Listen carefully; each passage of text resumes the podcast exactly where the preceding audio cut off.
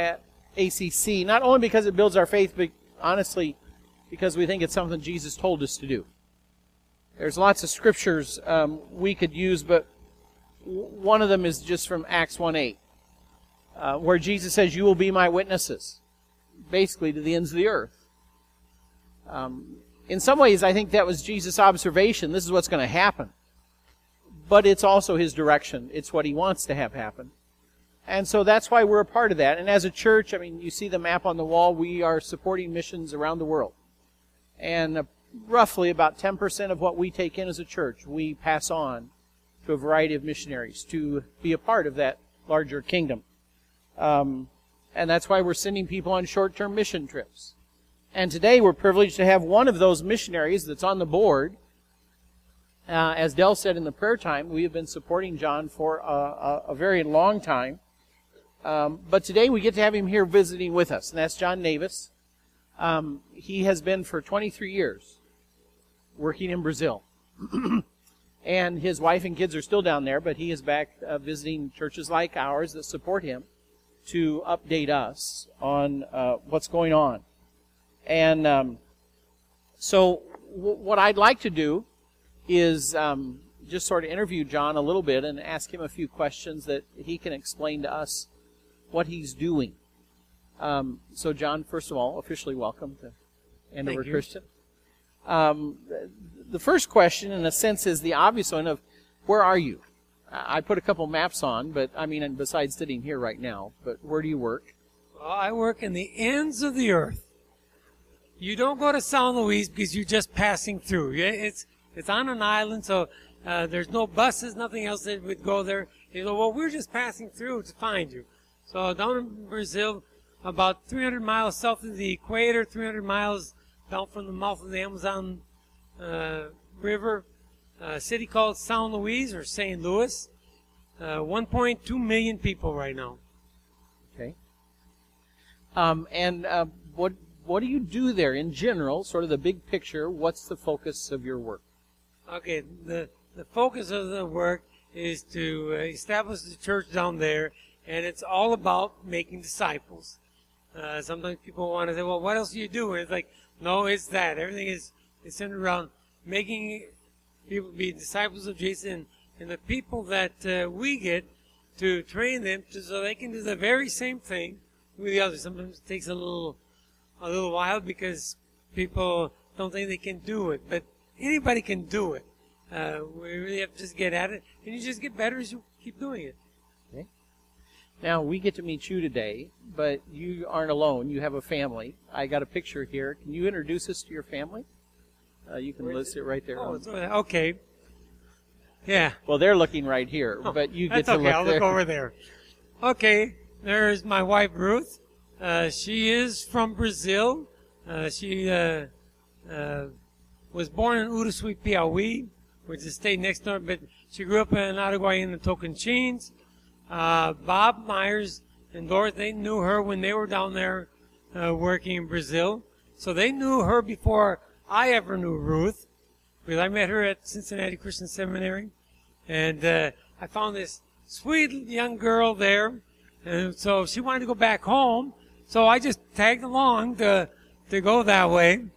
And we got to San Luis because uh, as we were going to go back to, to, uh, Araguaína, which was her hometown, Bob just asked us if we would change our directions. Instead of going south, how about we went to the northeast a bit? So, uh, we joined the team.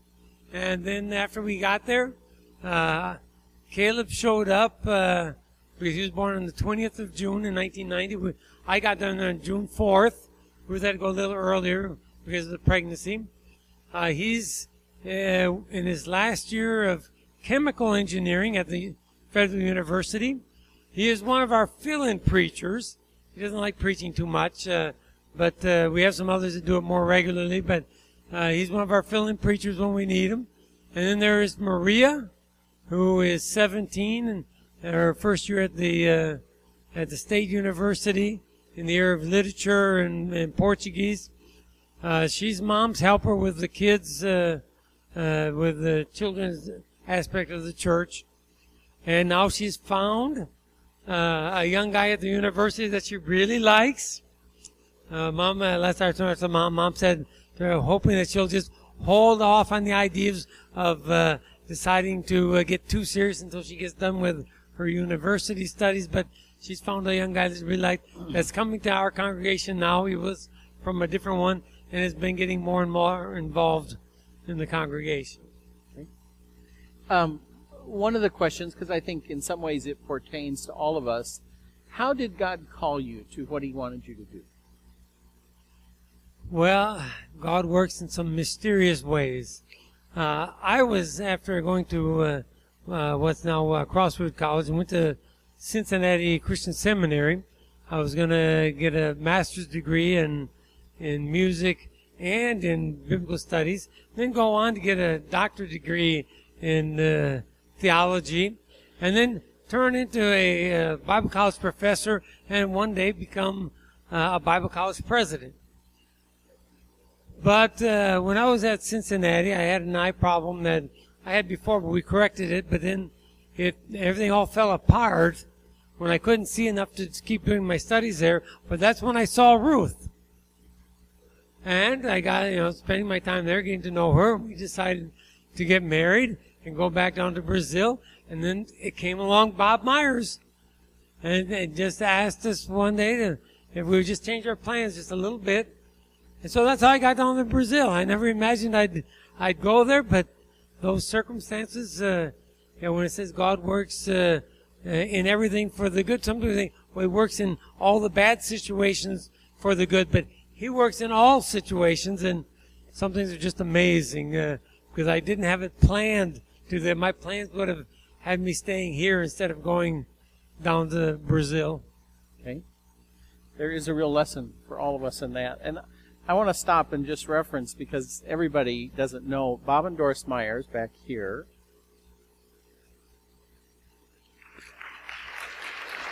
Um, there's a fascinating story there to me which illustrates the same principle. Bob and Doris were actually ministers of this church decades ago and um, felt God's call on their life as well. And so, with this church's support, they resigned so they could go to Brazil as missionaries. And so, the link for Brazil actually goes way back before John, back to Bob and Doris. And um, they just enrich us as just being around here now after finishing a long time in Brazil, returned and are uh, members here but uh, have a long history. So um, just ask Bob and Doris at any time, and uh, they can fill you in on all the details. Yeah, yeah, yeah. Um, tell us a little bit about San Luis and why God has called you there, and what you see as your harvest field, your mission field. What's it like? Okay, San Luis is a city of 1.2 million, but when we moved down there in 1990, it was somewhere around. Uh, uh, 400,000. Uh, some of the statistics are, are rather inaccurate because often they would inflate numbers and whatnot. But it was it was a small, but it's a rapidly growing city, uh, which uh, brings its own problems. But uh, a city that uh, is becoming ever so important in terms of uh, exports and whatnot for Brazil. one of the deepest ports in the world. And so all kinds of uh, iron ore goes out of uh, there, other kinds of minerals uh, around the world.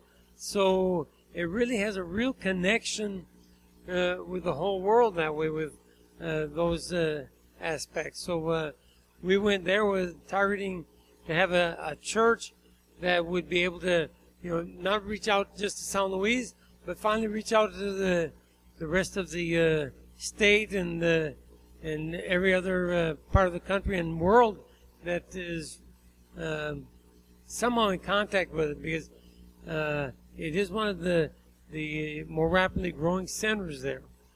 And usually capital cities are the most important cities down in Brazil. And then you can, re- it's easy to reach out to, to uh, the other communities. And there are lots of communities uh, that can be reached uh, it's just a kind of a lack of workers. Um, one of the things that helps us is to hear how God is working. if you look back just the last couple years, where have you seen God working in your area of where you're at? Okay. Well, we're going to back it up to 2008 then. Uh, it's one of these things that God's working, but it's not the way you want it at first, it seems. Uh, in 2008, Ed Javon, which is one of our uh, best up and coming uh, young men, uh, well, we went down to Brazil in, in 1990. Gary and Rosie Finley was there, and Ed Javon was one of the first uh, people that were converted. He was only 12. At 15, he started preaching. Uh, Gary Finley taught him how to preach. I, that wasn't my my expertise there. Uh, he grew up in a little thatch roof uh, hut with mud walls. He is now he now has his doctorate in theology or doctorate in in physics, and is, he's teaching in another state, but he's working with a small church there that from 2008 when he showed up there to now has doubled in size. Now when he left, uh, it left a, a big hole at our congregation, and we've kind of diminished, except for the last uh, about the last two years when things have stabilized and has been going ahead. We have two people really instrumental with that. One lady, Dalva, who uh, after making her decision, she was like, "Well, just attending," and then all of a sudden, something got in her head that she really had to be involved in evangelism and, and really taking an active part in the Christian life. And then this December, we have a young man, 19 years old, classmate of Maria's from high school, that I studied with. He made his decision December. In March, he had uh, his first, uh, well, first cousin that decided to make his decision. In April was the second one. Uh, I've been doing a study with him at his place, and there was uh, starting just six people in the study. Well, when I came this way, Sylvester continued the study, and their study has now gone to a dozen people studying there. And when I uh, talk to people about uh, how things are going at church, he's been able to get his grandma, his mom, his younger sister, two cousins, three other aunts, all to participate in the congregation. There's still, you know, time, you know, need to work with them for them to make some, their decision, except for his two cousins that have already done it. But he's been just uh, on fire that way, and it shows up. We have one young man in the church, like, they all like playing soccer. But one told his mom, well, when his mom said, well, why don't you invite your friends to go to the young guys meeting in a Bible study? And he said, if I did that, they'd hate me. Well, Rainey likes playing soccer, and he invites people to play soccer. And then when the soccer game is over, he says, hey, why don't you come to the guys' meeting? And the guys' meeting is always right after the soccer game anyway. Or how about a Bible study? And his influence there, even though he's the newest one in the group, has been uh, such that uh, a couple of weeks ago, uh, instead of the group being uh, with on average six to eight people, 18 have shown up. I'm not sure where they found 18 guys, but we don't have 18 young guys in the church. But uh, I, I, it's Rainey with his uh, you know enthusiasm and it's catching other people, and so more and more you know have been changed their mind. Is not well, they're going to hate me, and so uh, you know with those two people and the others that are already there, uh, the church in San Luis should be going well, unless God decides that one of our uh, great men in the church end up needing to go somewhere else.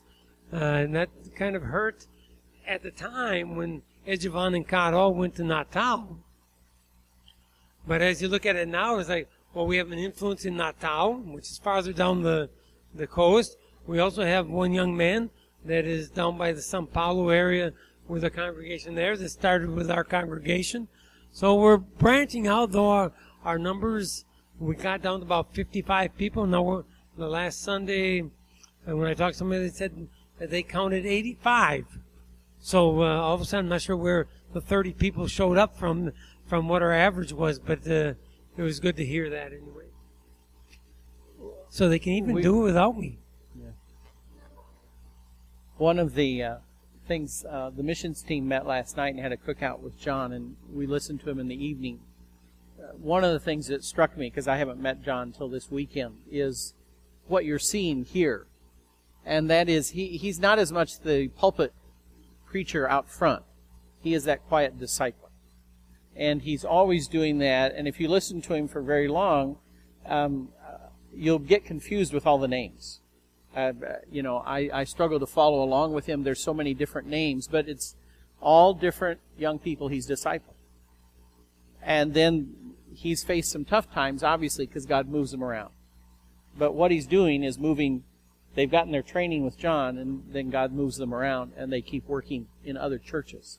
So it's really a quiet story of how God's using John, and he wasn't kidding when he said his heartbeat is discipleship and that's discipleship with unchristians, and then once they become Christians, discipling them in the Word.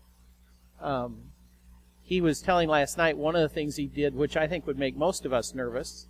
He sat a bunch of people from his church around in a circle and said, "Okay, I'm going to name books of the Bible. Now you tell me what's in that book." And um, I thought, "Oh, I don't want that. That'd be a little bit of a challenge for all of us." But that's how he's discipling. I mean, he says, "That's we got to get people to know the Word." Um, John, uh, tell us um, if we were in San Luis today, going to church, help us understand what's church like. I'm sure there's a lot of similarities, but what would it be like? What's the service like? Okay. Uh, the first thing that might shock people is that our uh, time together, we start at 4 o'clock in the afternoon for, for Bible study. 5 o'clock starts the worship time, and we'll get done somewhere around 7 o'clock maybe 7.30 depending on the worship leader. Uh, uh, so it's a lot longer than what uh, most people would be accustomed to. What's in the service? Okay, we have uh, the the first part usually, and it all depends on who's the worship leader. They can rearrange things uh, if they want to, uh, but it usually starts off with a time of just singing, and that can go okay a half hour or a bit more. Then we usually go to, uh, and that's where it depends on who, either the prayer time or the uh, the uh, communion meditation, or they can have the offering meditation. It, it fluctuates uh, that way. We just put the sermon uh, at the tail end. No, we have different people that want to do different things. We have a choreography. Well, they like being called a dance group, and they like doing the specials, and so we let people do the specials, and that's why sometimes it gets to be longer because you don't know how many specials there might be uh, there. But we try to let everybody that wants to do something do something. You know, kind of with what Paul says uh, in uh, Corinthians. So everybody can do something there, and so we give them the opportunity. Brazilians in general are okay. They don't worry about time. It's it's John that worries about the time. But they don't worry about that. And so they can even start late, and that doesn't bother. It bothers me to no end. But the worship time is is you know, that way. Preachers, since I'm not a preacher, Gary's not there to help people along. Well, sometimes the biggest challenge is: is the sermon going to be 20 minutes, or is it going to go to be an hour? I have been known to go an hour. Uh, I've been having my other preachers help me uh, because my biggest problem is the conclusion of the sermon.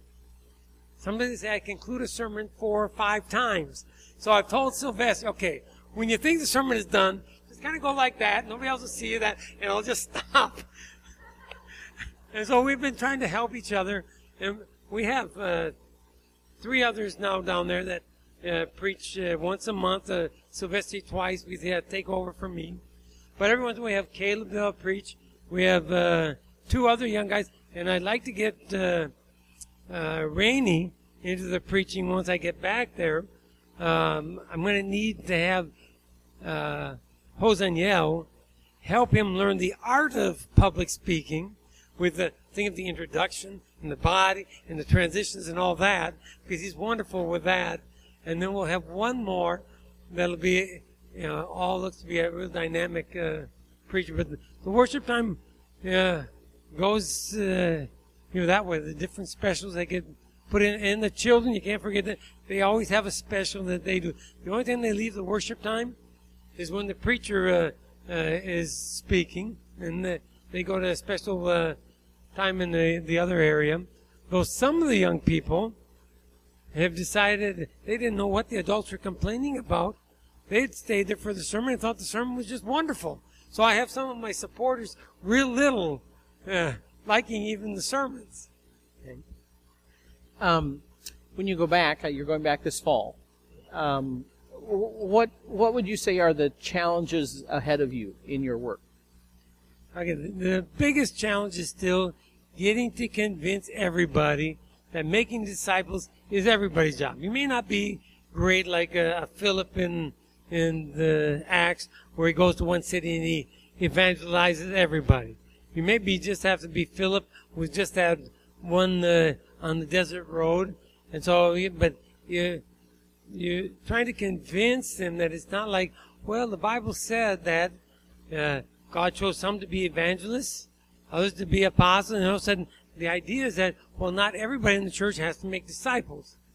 Well, I would challenge that idea because Paul's talking there about these people equipping the church. Well, an evangelist trying to evangelize or make somebody a disciple, well, that I would say isn't necessarily for the church. And so I'm just kind of assuming that it's more like what we think about Bible colleges. You'll have a professor of uh, preaching, a professor in evangelism. Well, he's not evangelizing his students, he's teaching them how to do that. And I kind of think uh, we should probably look at that uh, as what Paul's trying to say about, you know, he chose some to be evangelists. And that still would make everybody else responsible to make disciples. But just may not be as good as somebody else, but you don't have to be so good. Uh, when we went down there, we went down with four families. Our best preacher came back within six months. The two people that really said that they were evangelists, you know, didn't have any success at it. The guy that went down there was supposed to be the music end of things, me, had never uh, made a single disciple in all my life up to that point. So, uh, 31 years with no success. They were the ones that were the successful one. Gary stayed with the preaching. He didn't have the success with evangelism. And I had some years with 12, 24. And so I remember those. I like to get back there because you need more time to do that. But it's, it's amazing what God can do. You can just be, you know, a little farm boy on a dairy farm in Wisconsin and he can ship you off to the ends of the world and he can do it. Uh, and you don't think, well, have any great talents? Well, no. But, uh, you know, God can do a lot without being one of the talented persons in the world. It's a great lesson for all of us. Yeah, how often that's true. Um, as you think about returning, how can we pray for you? Well, okay. First of all, we'll start with uh, with Caleb. Uh, he's home. Uh, he's supposed to spend at least one month, uh, okay, resting. He can walk and be very upright, but uh, uh, I'm not sure what that'll do with his studies at the university and all that, or his trip that he was planning on coming up this way in August.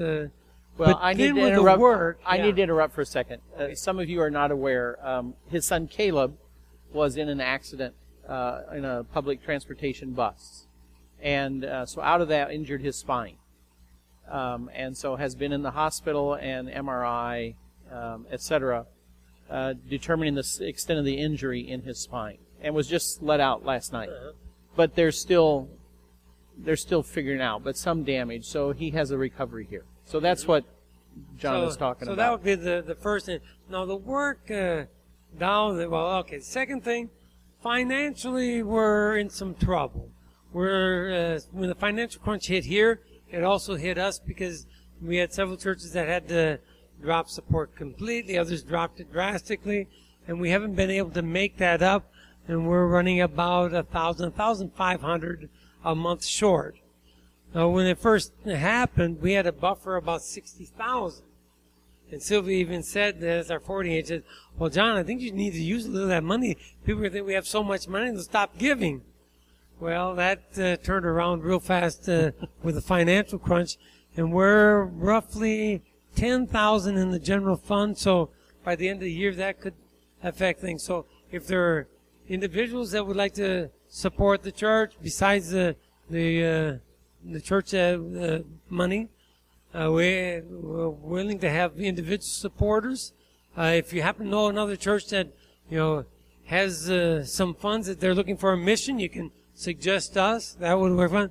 Now the work down there itself is okay to pray that the the vision that seems to be coming with with Rainey and with Dalva, uh, and even with Dalva's daughter because she took over one of my Bible studies with a young uh, mom that has three kids. She's a single mom, but uh, the first study that she did with her, she was expecting just to do the study and just quit. And she talked to her mom and said, "But Christina, all she wants to do is talk."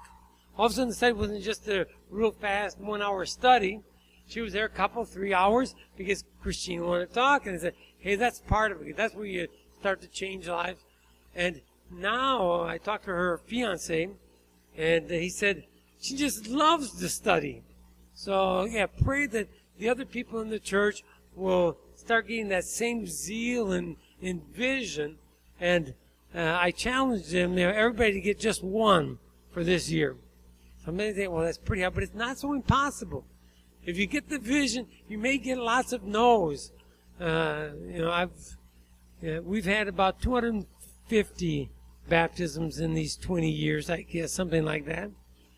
Well, I've had a lot more people say no to studying the Bible, or the time when I say, well, do you want to be a follower of Jesus? And they say, no.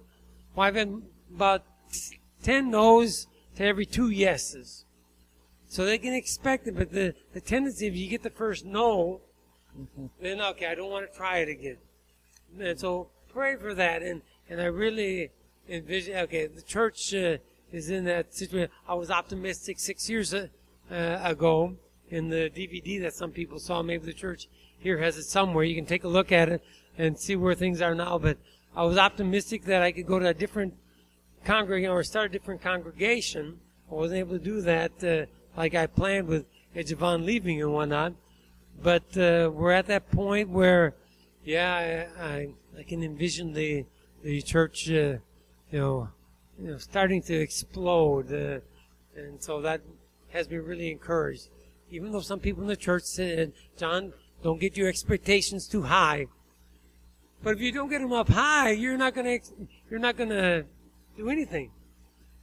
You have to, and I've had some that just didn't pan out, but it sure looks like uh, Dalva and and uh, Rainey are going to be two that are going to be able to, you know, get the others to be contagious with the whole thing. Well, thank you for being here with us today. Well, thanks, uh, and I'm sure glad to see the, the the old people that I know, not the old people, but the old faces, because there's been some, I don't know, was I here in six years ago or or was it ten? Because I don't, I've only been able to visit half all the time, so maybe I wasn't even here six years ago. And then what meant it would have been ten years ago. But there's lots of new faces too that I, you know, just saying for the first time may not remember you. But if you get in our, we have a face pa- uh, face page. No, it's a what? Facebook, Facebook. Facebook page. You'll see the mission work from Maria's angle, not from her dad's angle. It's all her angle, but she put it together. So just look up Christ for San Luis, uh, MA, I guess, or whatever. Something uh, somehow it shows up. If you don't know how to find it, get a hold of Cyril, Sylvia, uh, our forwarding agent. She can tell you exactly how to do it. Uh, but it seems like some people have been able to find it already. So somebody can tell you how to do it. Don't ask me because I don't know how. That's obvious. We figured And, that and out. don't, and don't tell me I can learn it because I really don't want to learn how to do that. Give me a Bible study. Okay. You see John's heart for discipling. And uh, I've looked at the Facebook page, and his daughter's doing a great job. So do check it out. Um, John also has a display right behind this center section with uh, more pictures. And after the service, John will be back there by his display. So stop by and shake his hand. And uh, this is part of our church, too. And that's part of this supporting missionaries, is that, in a sense, ACC is working in Brazil. And uh, if you watch the news, you're going to be hearing a lot more about Brazil in the next few years. The World Cup's going to be there, and then the Olympics are going to be there. Uh, first time in the Southern Hemisphere uh, for the Olympics. So it'll be interesting. You're going to see a lot more about Brazil, and you'll say, Well, I know somebody who's down there living now with John. So John, thank you for that. Thank you. Okay. Yeah, I'll take that.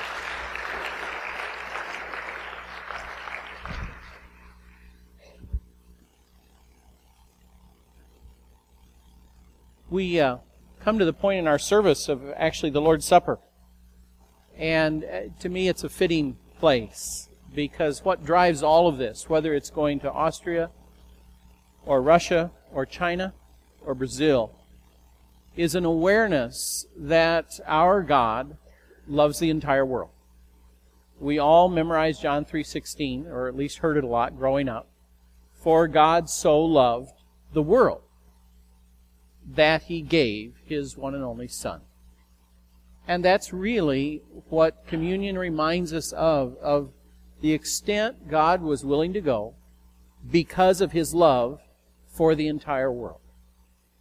And while all of us, and it's only natural, as we worship, as we take communion, as we look at the cross, it's very natural for us to, to apply that love of God to ourselves. He died for me. He died for my sins, for your sins. And that's true and good. But with that, there needs to always be the reminder, and He died for the sins of the people in Sao Luis, Brazil. And He died for the sins of the people in China. And so, as we take communion today, I would like to encourage us to think about God's love, Christ's death on the cross, but that it wasn't just for us. It was indeed for the entire world. Let's, uh, we're going to sing a song and then we'll take communion.